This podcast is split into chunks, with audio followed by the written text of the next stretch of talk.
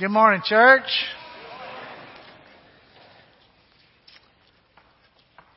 First, want to mention now uh, appreciative I am of the uh, weekend of Memorial Day, and uh, thankful for those who serve our country, have done so much to give us this uh, freedom that we have to be here to preach and teach, and all the other things that we have living in our nation. I've traveled all over the world. I'm telling you uh, uh, uh, we have a great, great nation.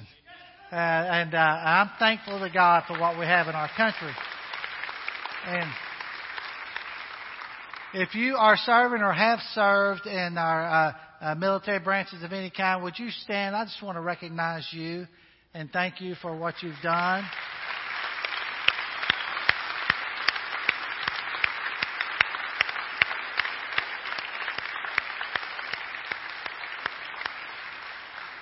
Thank you so very much. Turn to the book of Nehemiah, chapter 4, and let's get on a fast track here. Nehemiah, chapter 4. You know, I, uh, I just uh, got back from a little vacation trip, and uh, uh, we uh, uh, had stopped somewhere along the way, and I got something out of my suitcase, closed the, uh, uh, the door, left out a few hours later, arrived at the hotel, opened the door, grabbed my bag, and I forgot I'd gotten in it, and I pull it out, you know, and it's unzipped. And so everything I have just goes in the parking lot. And what do you do when something like that happens? Well, you first you look around to see if anybody saw you, like they're going to know me anyway, right? And then, because, you know, your pride does that, and then you kind of gather everything. Of course, I'm just cramming it in there, you know. Get it back in, I'll fix it up later. You know, interruptions, those kinds of things kind of take place in our life, you know and uh, uh, uh, kind of throw us all out of sorts and kind of get us all off target. Well, there, there's a whole group that the, the, uh, there's been a whole lot more dumped on the ground than clothes. I promise you, in the nation of Israel. And there's all kinds of things that have fallen down around them. And now Nehemiah is on the scene, and he's got this job of rebuilding. And uh, uh, uh, so they're going to rebuild this wall. And in this chapter, we're going to look at some of the things that happen because they have this opposition that comes from without as well as within, and it erodes their ability to resist. So let's look at verses 1 through 12 and talk a little bit about this. Chapter 4, Nehemiah. Are you there yet? It's page 738 in the real Bible right here. All right. When Zambalot heard, I just call him Sandy, Sambalot. I'm not sure if that's exactly how you say it or not uh, heard that we were rebuilding the wall, he became angry and was greatly incensed. He ridiculed the Jews. And in the presence of his associates in the army of Samaria, he said, What are these feeble Jews doing? Will they restore their wall? Will they offer sacrifices? Will they finish in a day? Can they bring stones back to life from those heaps of rubble, burned as they are? Tobiah, the Ammonite, you always love to have another guy like him ready to jump on the bandwagon of ridicule, you know, who was at his side said, What, what they are building, why, even if a fox climbed on it, he would break down the wall of stone. He said, This thing won't even hold up a small animal. That's how weak this thing is. Now, I love Nehemiah. He instantly goes to prayer. Hear us, O God, O our God, for we are despised. Now, this is going to be a prayer, probably not one you've prayed recently, because we're usually praying for forgiveness and love and help and the sick and, uh, you know, uh, sick, poor, and traveling. You know, you learn that in school, right? You know, I'm like, what if I'm not sick and I'm rich and I'm not going anywhere? Can I have a prayer too? You know, uh, so, uh, but this, he goes, turns and prays, and he says, look, here's what, here's what he prays: turn their insults back on their own heads. Have you had that in your prayer lately? Give over, give them over as plunder in a land of captivity. Do not cover up their guilt or blot out their sins from your sight. For they have thrown insults in the face of the builders. He's taken up for God's people. He's saying, Lord, you know they're despising you. They're despising the builders. Uh, uh, defeat these evil men. And look, I'm for a prayer that says defeat evil men. That's all right. Can, we can do that. So we rebuilt the wall till uh, uh, all of it reached half its height. For the people worked with all their heart. By the way, everybody is excited and working hard at the beginning of a project. You know what I'm saying? But when Sanballat, Tobiah, and the Arabs and the Ammonites and the men of Ashdod heard that the repairs of the Jerusalem wall had gone ahead, that the gaps were being closed, they were very angry. They plotted together to come and fight against Jerusalem and stir up trouble against it. But we prayed to our God and posted a guard day and night to meet this threat. Meanwhile, the people in Judea said, the strength of the laborers is giving out. And there's not, and there's no, uh, so much rubble that we cannot rebuild the wall. Also our enemy said, before they know it or see us, we'll be right there among them and we'll kill them and put an end to the work. Then the Jews who lived near them came and told us ten times over, wherever you turn, they will attack us. So are some things that erode our resistance. One is this ridicule that comes from these guys. You always, these kind of people always exist. The people on the outside edge, they're enemies. They're saying you can't accomplish this. What are you doing? Uh, what you're doing has no, no, no ability. You're never going to amount to anything. You have those voices in your life. Then there's this fatigue that takes place. The, the verse says that they were, they were, they were weak. They, they lost their strength in the, this thing of building the wall. Now, look, the answer for fatigue is real simple it's rest. You see, we can violate any of the principles of the Ten Commandments about hate or kill or uh, adultery or lying, stealing, all those, and people rebuke you for it. But we violate the Sabbath principle of rest, and nobody rebukes you for it. But when we're tired and sapped of our strength, we need to practice the principle of the Sabbath and rest. Set aside to the Lord. Go to Him. Let Him restore our strength. Let Him renew our hearts, our minds, and our bodies. There was fatigue that had set in. And it, they built it halfway, but boy, then it sets in. Then there they said, look, there's so much rubble. Anytime there's a rebuild, anytime there's construction, there's rubble, right? Now you've had that at your, you've had a little rubble at your house before, hadn't you? You know that closet door that you're afraid to open because everything's just going to fall out, right? And maybe you got all fired up one day and you're going to clean that building out. And so you start good, but then by the end you're like, just stick it back in there somewhere. We all have rubble. We, some of us have rubble in our hearts and in our minds. And we, we need to clean up and clean out. We need to get that out of because rubble represents frustration. Because of just stepping over stuff that's garbage, that's here, that's from the break. And this, you look at the, our city streets right after that flood and the house was being cleaned out. What did you see on the side? Rubble. But that had to be getting, had you had to get that out before you could go in and rebuild the way you needed to. And then there's that fear of, and failure that comes about. Look, they said, there's so much trouble, we're, we're not going to be able to do this. They listened to the voices of failure. We need to listen to the voices of success. The wise man said, as a man thinks in his heart, so is it. If you sit around thinking, this will never get done, we're never going to accomplish, it won't. You have to understand that we believe in a God that accomplishes the impossible and when we rebuild something, whether it's a wall in Nehemiah's day or whether it's lives in our day, God can accomplish what He has in store for you. He really can. Then there's this thing of fear because of the threat of violence and the threat of their lives. By the way, did you catch that verse?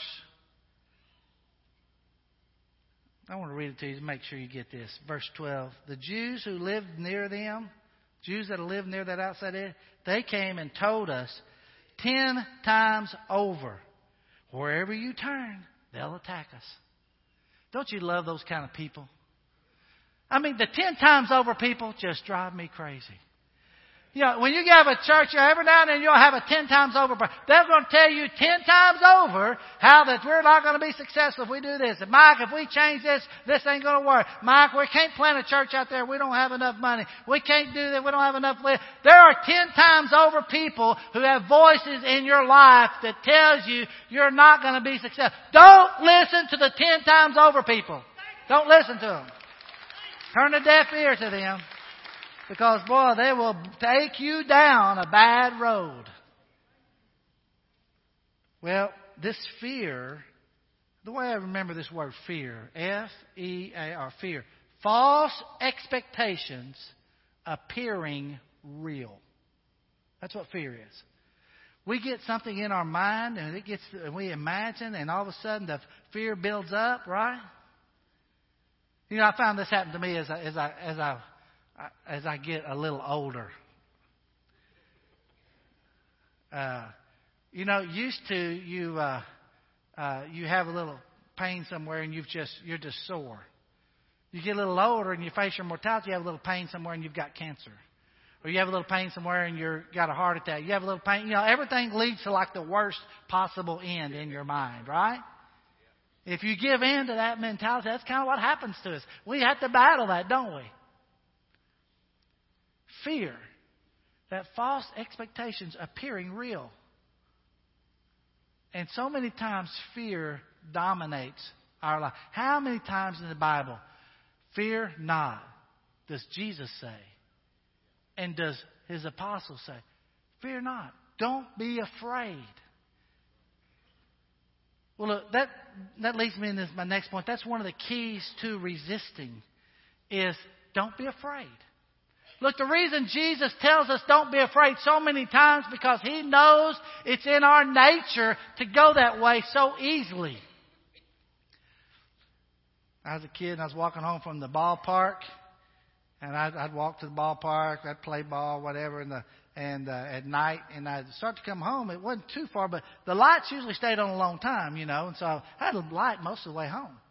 And so uh, I'm walking, and uh, all, all of a sudden, somebody, they, I guess I stayed a little long, they turned the lights out. You know, and it's dark on the street.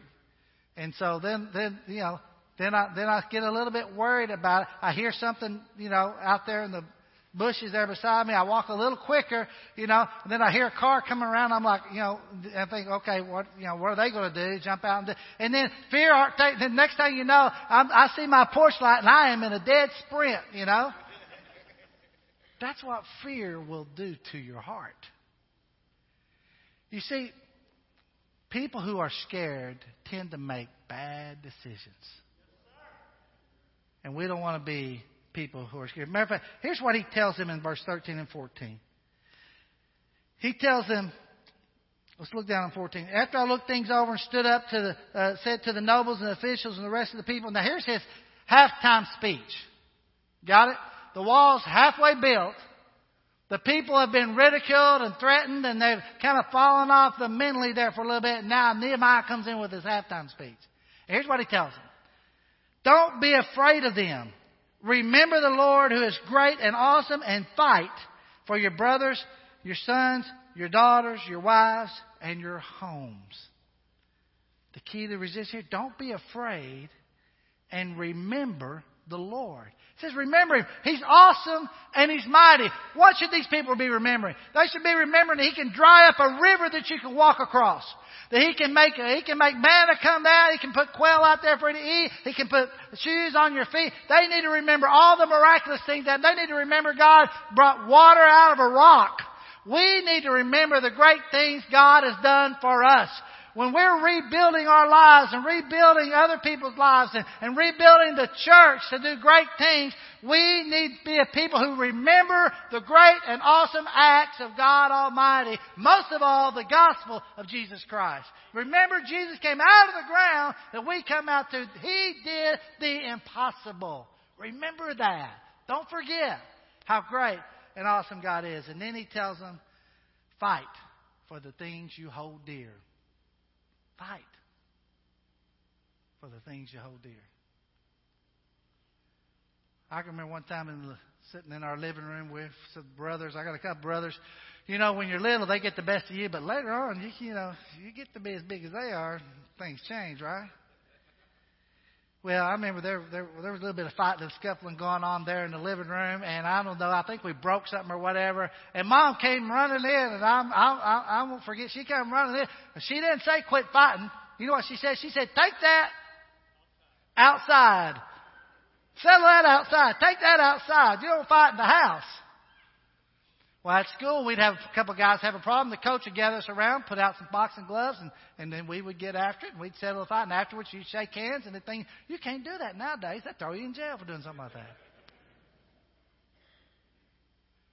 I think even in the church, we've lost sometimes the desire to fight for the things we hold dear. I'm telling you today, we need men and women of faith in a godly way who are willing to fight for their families, who are willing to fight for our country. Thank you for that. Who are willing to fight for our church family, our forever family, who are willing to fight for the gospel. We need people who will stand up and fight. We want to fight as a church. We want to fight culture around. We want to fight Satan around. We want to fight the enemy. We want to be like Paul says, I have fought the good. What? Fight. You see, look, we be ready for a fight. At Whites Ferry Road, we eat challenges for breakfast. We're ready for whatever fight comes our way. Right? We don't cut and run. We don't jump ship. We hang in there and accomplish what God wants us to accomplish. And whatever challenges come our way, then we'll take them on. Why? Because God does awesome and great things. When I talk about this, I couldn't help but think about this being Memorial Day. Lieutenant Colonel Matt Urban, known as the Ghost for staying alive through multiple wounds and talking with a whisper after being mortally wounded in the neck, Urban's valiant acts made him the most decorated soldier in World War II. He repeatedly refused to stay in the hospital, even hitchhiking across France to return to his men, giving his life for those with whom he served rather than saving his own. It's men like Urban who make this country great. And Sergeant Roy P. Benavides, a migrant worker, middle school dropout that became a great Green Beret, listen, was wounded 37 times in battle while fighting with the only weapon he had at the time, a knife. He not only survived every attack, he kept brothers in arms, in arms fueled with water, ammo, and courage. He was presumed dead, placed in a body bag. The doctor got a surprise spit in the face just before he zipped the bag up for good. It was the only survival effort he could make. Can you imagine that? Yes, sir. That's the kind of men who had fight in them for our country. And I can't help can't help but mention our own hero and our own church family, Chad Powell. I thank Jerry, I thank y'all for Chad, for his willingness to go fight and die for our country, that I could stand up here in this room and preach the good news to our community. Praise God for men who are willing to fight. Praise God.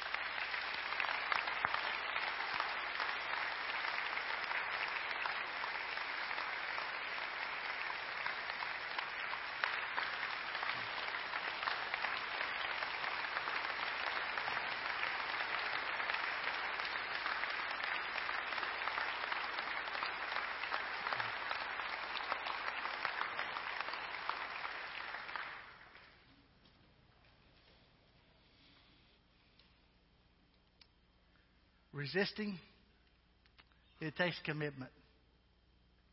The commitment to resist is found in the rest of this chapter. Here's what he says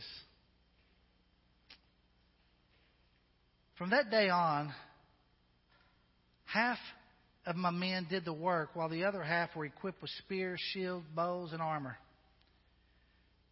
The officers posted themselves behind all the people of Judah who were building the wall. Those who carried materials did their work with one hand and held a weapon in the other. And each of the builders wore his sword at his side as he worked. But the man who sounded the trumpet stayed with me. Then I said to the nobles, the officials, and the rest of the people, The work is extensive and spread out, and we are widely separated from each other along the wall. Whenever you hear the sound of the trumpet, join us there. I love this. Our God will fight for us. So we continued to work with half the men holding spears from first light of dawn till the stars came out. That's a long day. And at that time, also said to the people, Have every man his helper stay inside Jerusalem at night. They can serve as guards by night and workmen by day. Neither I nor my brothers nor my men nor the guards with me took off our clothes. Each had his weapon, even when he went for water. they were diligent, they were ready, and they were confident in God. Uh, this week, uh, while on vacation, we came back through Atlanta. We stopped in Atlanta. We took a tour of the headquarters of uh, Chick-fil-A.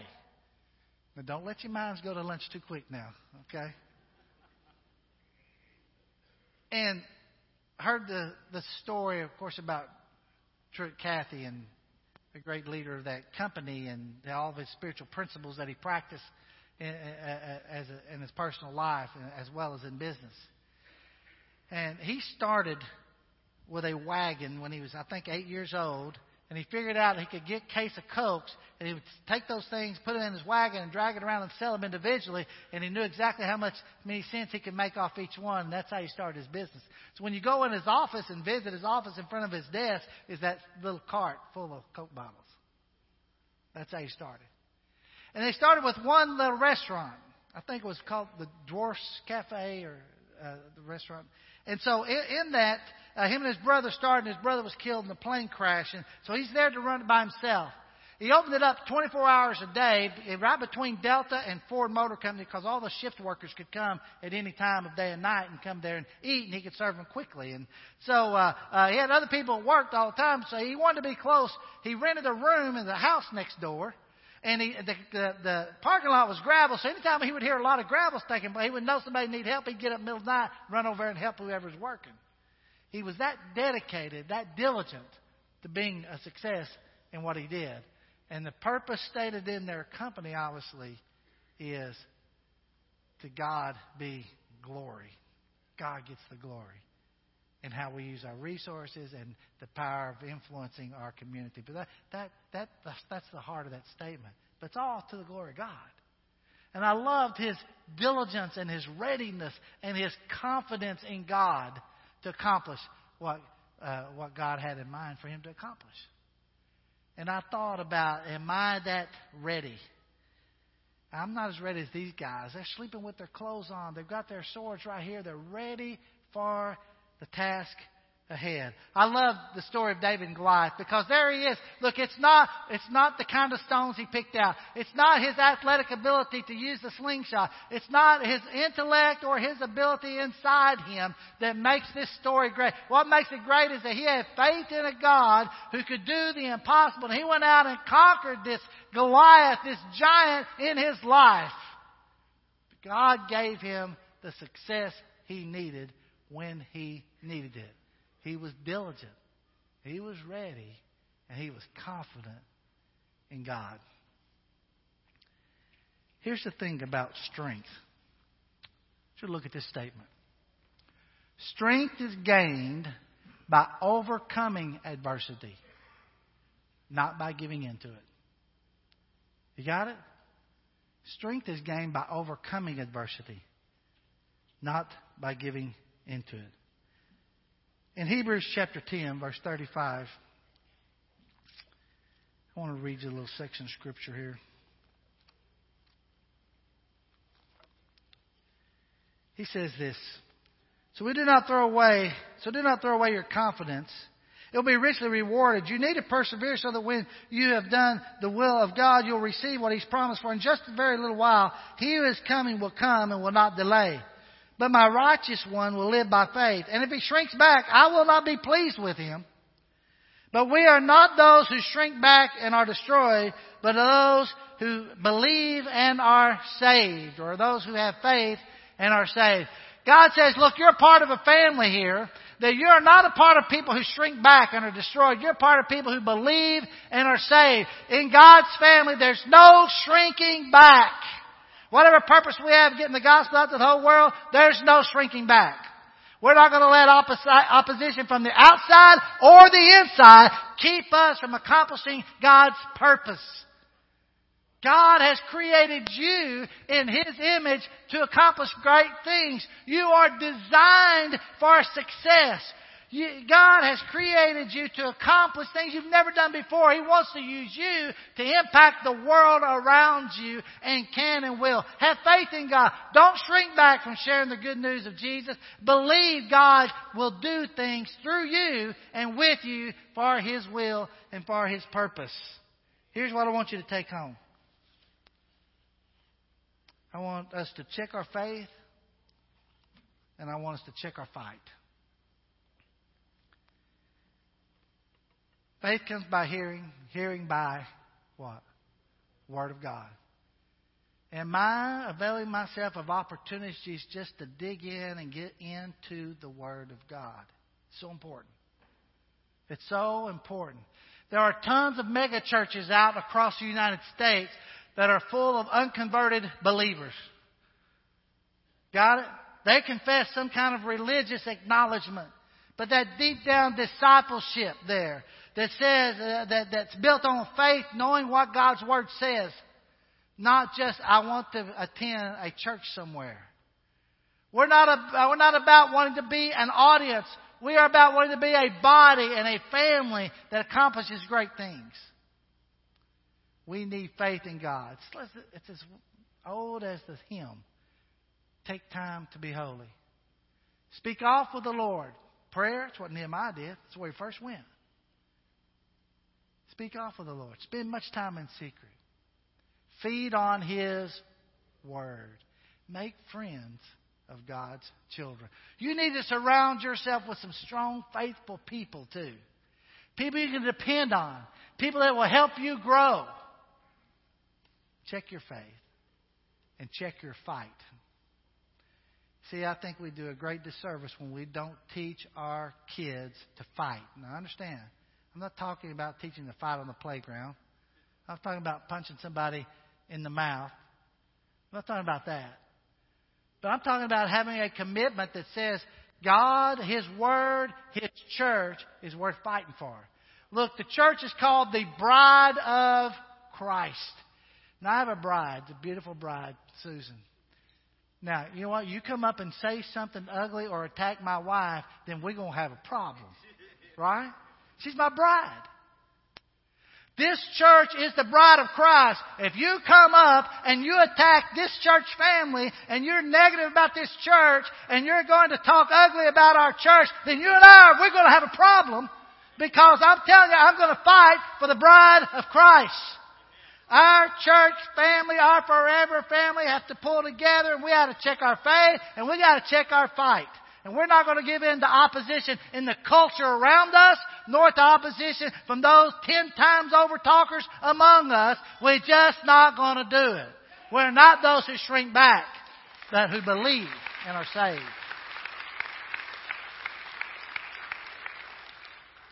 I love my church.